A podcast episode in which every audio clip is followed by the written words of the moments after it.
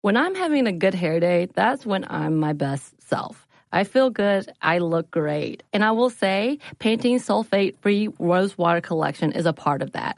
The Rose Water Collection. It feels and smells amazing and comes with a deep treatment that leaves your hair petal soft. It was inspired by Ramadan traditions when many in the Middle East break the fast with rose water because of its hydrating benefits. And the collection is free of sulfates, parabens, dyes, and mineral oil. So experience something new and discover what's good with the Pantene Nutrient Blends collection. I'm Hugh Acheson. I'm a chef, a restaurateur, a traveler, and now I'm the host of The Passenger. People ask me all the time, you know, what's that list of places to go in this city, in that city? And this show is dedicated to that idea. Immersing yourself in that culture and finding out what's intriguing and what we think about the future of that place as a visitor, as a passenger. The first season of The Passenger premieres February 27th. Subscribe on the iHeartRadio app, Apple Podcasts, or wherever you get your podcasts. Brought to you by the reinvented 2012 Camry. It's ready. Are you? Welcome to Stuff Mom Never Told You from HowStuffWorks.com.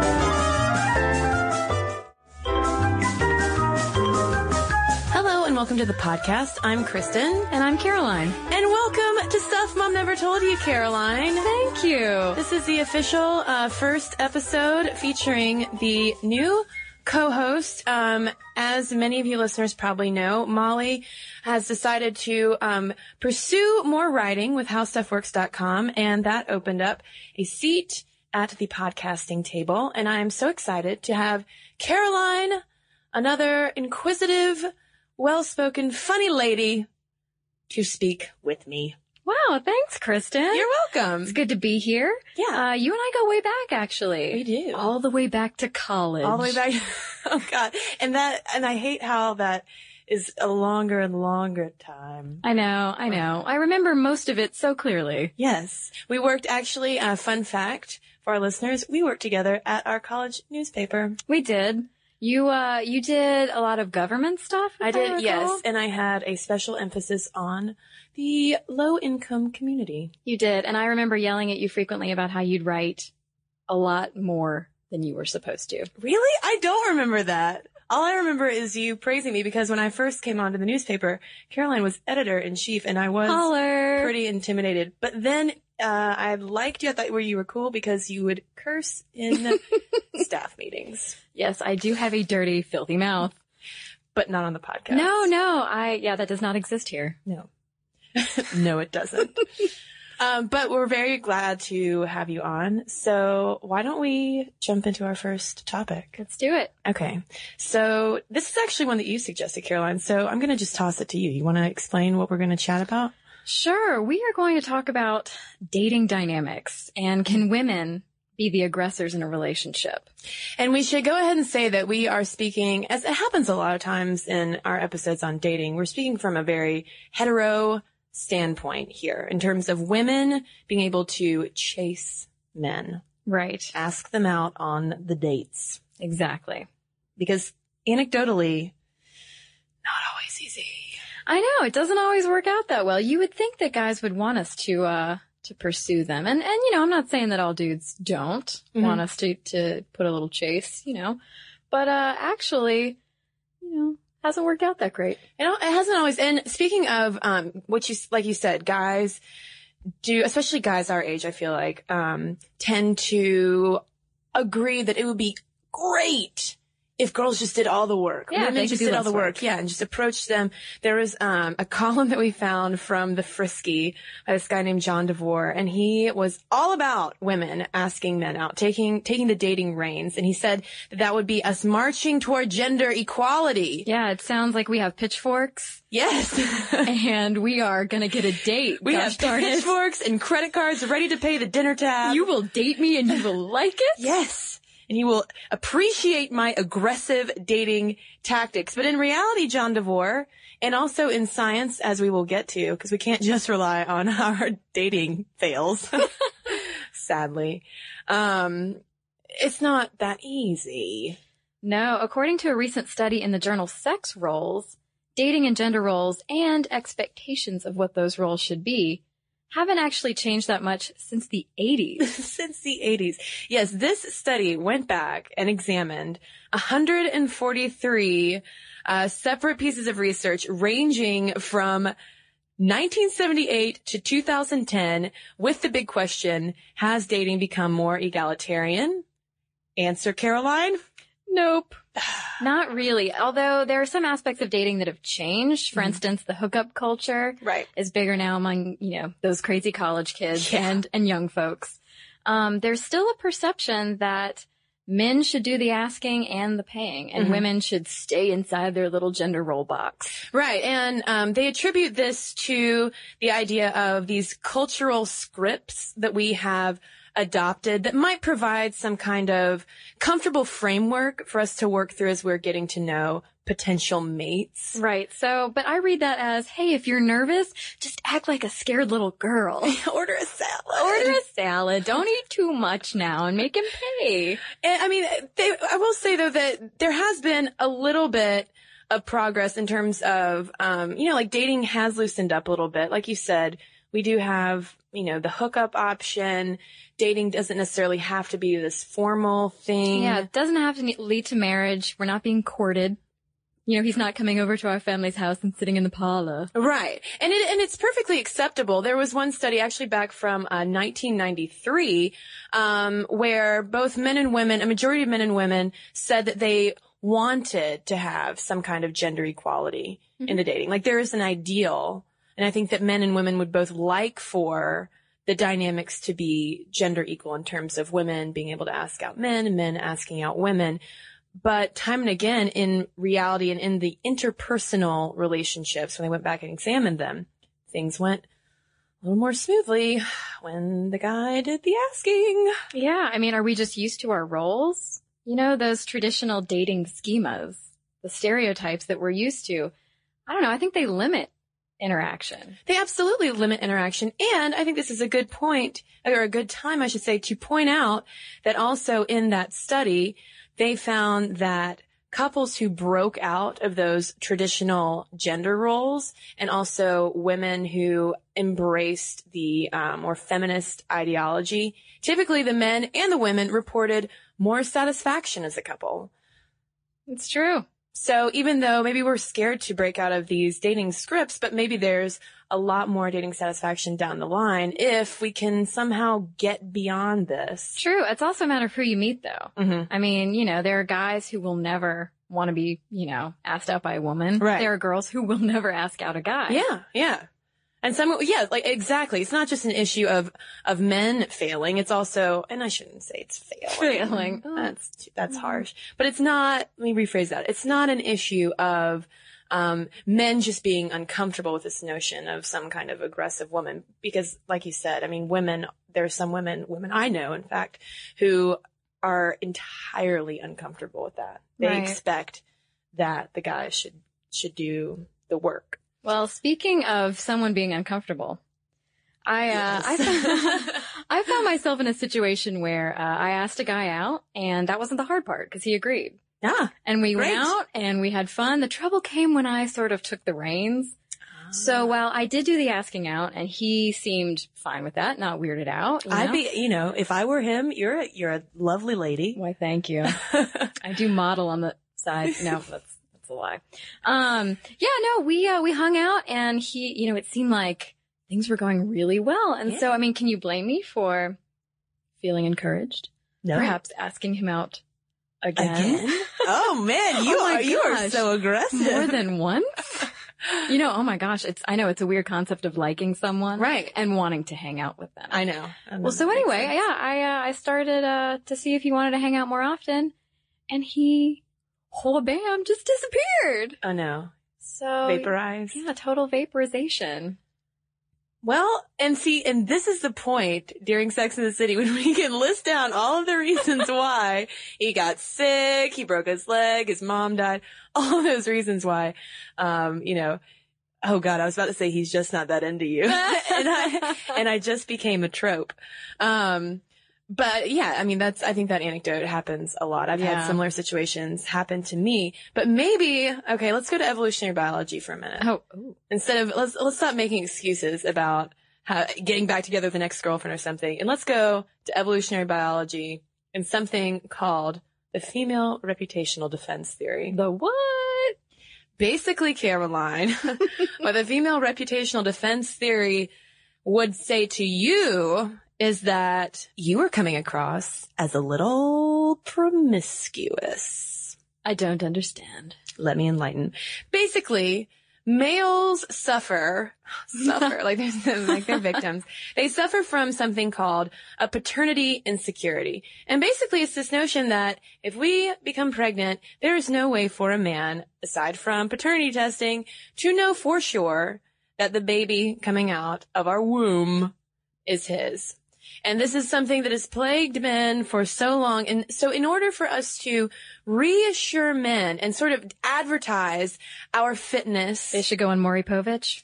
well, before that, before that, um, we need to advertise our sexual fidelity by sort of sitting with our hands in our laps and waiting for the men to come a calling. Because if we're going out, you know, if, if you're asking him out, who else could you be asking out, Oh Caroline? my gosh, millions. Mil- I mean, probably all your Facebook friends. The mailman. You're probably tweeting yourself hashtag the apartment manager. Yeah. So, There's a homeless guy who sleeps in the MARTA station. so there is, I know so many people. Me, in fact, me too. we could even be asking me. that. So it's this notion that, um, that set off maybe some signal in this hetero dude's brain rooted deep down in his evolutionary past that you might not be the fittest mate. Well, to now, carry okay. his All right. Oh God, you went there. Okay.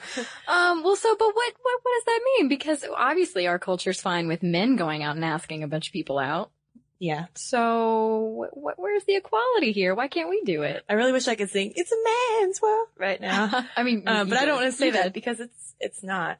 Um, I mean, that's just one explanation, and then and sometimes evolutionary biology and evolutionary psychology can definitely go at odds with uh, feminism, and also uh, this notion of maybe social evolution toward and progress towards gender equality. Mhm. But I mean, that's one theory, and Yeah. then uh, let's go. Let's talk about Michael Mills. All right, Oh, I is- love him. I love him. Don't you I'm gonna ask- ask him out. say.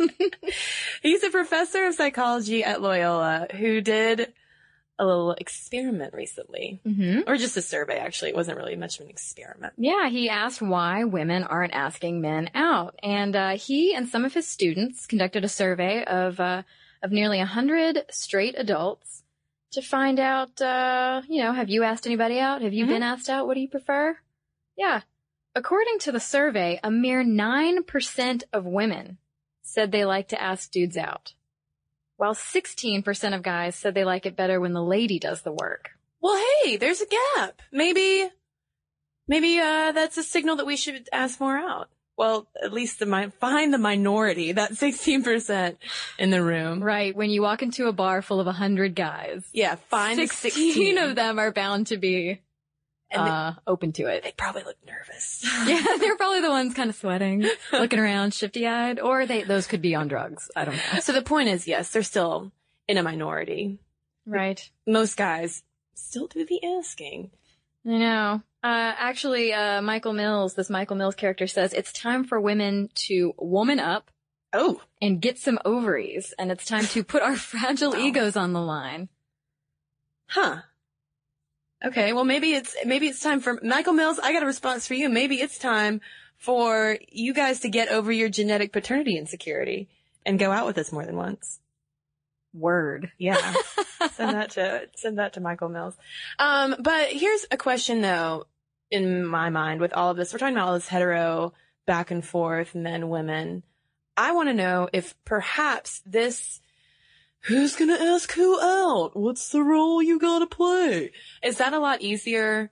Uh, is that more of a moot point in homosexual dating?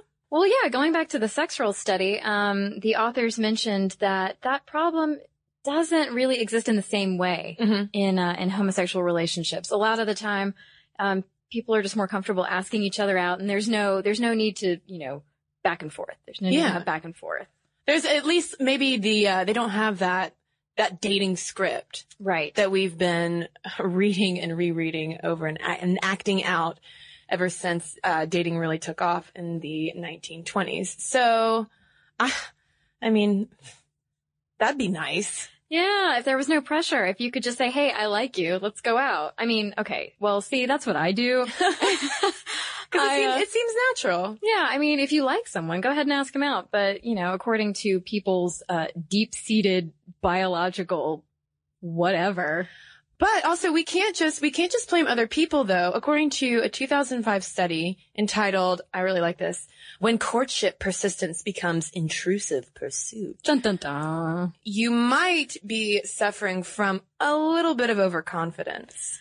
Yeah, I know. That's what I figured after, uh, well, of course, after I read the study. That's what I figured happened after that situation earlier. Um, And this goes for men and women. And that goes for both, both the women and the men who are pursuing. That they might just be overestimating their skills. Mhm. And that does indeed have a Z on the end. Yes. Um, the 2005 study says that pursuers in general assume that their targets feel flattered by their actions. Although, when the tables are turned and they're the ones being chased, they're just as likely to report feelings of annoyance. Yeah, and this was replicated in another recent study um, that some evolutionary psychologists were kind of digging into the uh, the women pursuing dynamic, whether or not that worked. And the same kind of effect happened when in a speed dating scenario, when women were the ones, when guys were sitting at the table and women were the ones circulating around, they had actually more confidence in their flirtation skills. Again, with a Z. um, so it's kind of interesting to see how that is at least something that we share. Yeah. Overconfidence. Yeah. One, one thing we don't share, back to the things of, you know, Mars and Venus, women, men. Uh huh. Um, women are more likely to be concerned about their male pursuers' feelings and to think of them as angry about rejection. So in an attempt to anger, lessen, or hurt, women can tend to pull that wishy-washy, oh, let's just be oh. friends. Yeah. Let's be friends. Yeah. Pulling all that, which actually might have the reverse effect. You know, they, we think, oh, we're just, we're letting him down easy. But the guy's actually looking for a more direct Right. rejection. And so we're actually leading them on. They think we're A playing hard to get Yeah. Which I- could just make matters worse. I've ended up, I've ended up in, uh, in certain situations like that. And, uh, whereas like the, the situation you were talking about earlier where the guy just kind of vaporized, you know, ma- that might be a little more typical because we might just be dealing with some different, uh, communication styles. So while it might seem like we, you and I have just repeated a lot of and rehashed a lot of gender stereotypes, I think it all goes back to these dating scripts and schemas and gender scripts that are discussed in this sex role study that we have held onto and followed for 35 years because maybe it is a little more comfortable. But do you think, Caroline, do you think we can break the script?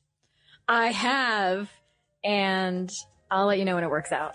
Okay. Well, I, I'd like to know from listeners though. I mean, I, there have got to be men and women out there. Guys, what do you think about women approaching you? Women, what do you think about approaching guys? And gay couples out there, please, is it easier? Do you have this problem? How do, you know? And I'd like to know, for the guys out there who like to be asked out, why do you think you like to be asked out so much? Yeah. I mean, what is it about you? We have so many questions. so many questions. No, But it- really. but it is kind of fascinating because uh, time and again, uh, I do think that guys will often report that it would be great for women to, to come up and, and do the asking because every, it's always a little flattering to be asked out whether you're interested or not. It's, Sure. it's a nice little boost, but whether or not you're going to follow through, mm, it's another story. Yep. So send us an email, send us something on, write something on Facebook, get in contact with us. Our email address is momstuff at howstuffworks.com. And let's read a couple of listener emails that we've gotten in. Here we have an email from Michael. He says, My subculture lifestyle puts me in an odd bubble. Most of the men I know aren't typical guys. They wear makeup, eyeliner mostly. Some wear foundation, nail polish. They are so secure in their sexuality that they don't flinch at the idea of wearing anything that would be categorized as women's wear. My boyfriend can't do his own eyeliner, so he asked me to do it for him whenever we get tarted up to go out. he owns more makeup than I do. When I do come across the rare, well, rare in my little world, guy who thinks it's weird, I am reminded how very secure my little bubble is. Still, I love a man in eyeliner who isn't afraid of the color pink. Indeed. And that was in response to our episode on men wearing makeup. And I have one now to take a U-turn. I've got one from our episode on yeast infections. Oh, good. uh, no, this is, this is some useful information. And this comes from Kate. And she writes, this is from some personal experience. Um, she says the drugs that knock out yeast infections can often cause bacteri- bacterial vaginosis and vice versa. This is because one wipes out bacteria and the other yeast and creates an imbalance between the two. It's really important in treating either of these, particularly if they appear to have come back. You may have in fact knocked out one and will now be treating it again when in fact you have the other because they are similar and this is often overlooked. Finding a delicate balance where you can take a bit of one medication and then the other and find the yin and the yang is the best way to really kick the infection in this case, or so says my doctor, and I haven't had trouble since. Oh, the wonderful world of yeast infections. And by wonderful, I mean terribly confusing. So if you have any emails to send our way about yeast infections, makeup, or dating, or anything else, send it our way. The address is momstuff at howstuffworks.com. And why don't you hop on Facebook and say hello to Caroline? Hello. Make her feel welcome in her warm new home of stuff mom never told you. Or you can tweet her at Mom Stuff Podcast. And then finally, uh, we're going to be blogging. It's stuff mom never told you at howstuffworks.com. Be sure to check out our new video podcast, Stuff from the Future. Join How Stuff Works staff as we explore the most promising and perplexing possibilities of tomorrow. The How Stuff Works iPhone app has arrived. Download it today on iTunes. Brought to you by the reinvented 2012 Camry. It's ready. Are you? So here's something that some of you might find shocking. 95% of women don't feel good about their hair, but Pantene is changing that. Pantene's Rosewater collection combats bad hair days with an innovative formula that uses rosewater derived from the petals and buds of the Rosa gallica plant. With Pantene's Rosewater collection, I can really feel how much more hydrated my hair is. And it's sulfate, paraben, dye, and mineral oil free, which makes me feel good because who needs all those additives? Experience something new and discover what's good with the Pantene Nutrient Blends collection. This episode is brought to you by NBC's Good Girls. The new season of NBC's Good Girls is generating serious buzz. Christina Hendricks, Retta, and Mae Whitman are hilarious as America's favorite moms turned criminals. This show is the perfect blend of comedy, action, and romance. No wonder critics call Good Girls your next TV addiction. And Rotten Tomatoes rates it 100% fresh. Ooh, Good Girls, Sundays on NBC. The new season has already had some wild twists, so watch live. And stream anytime.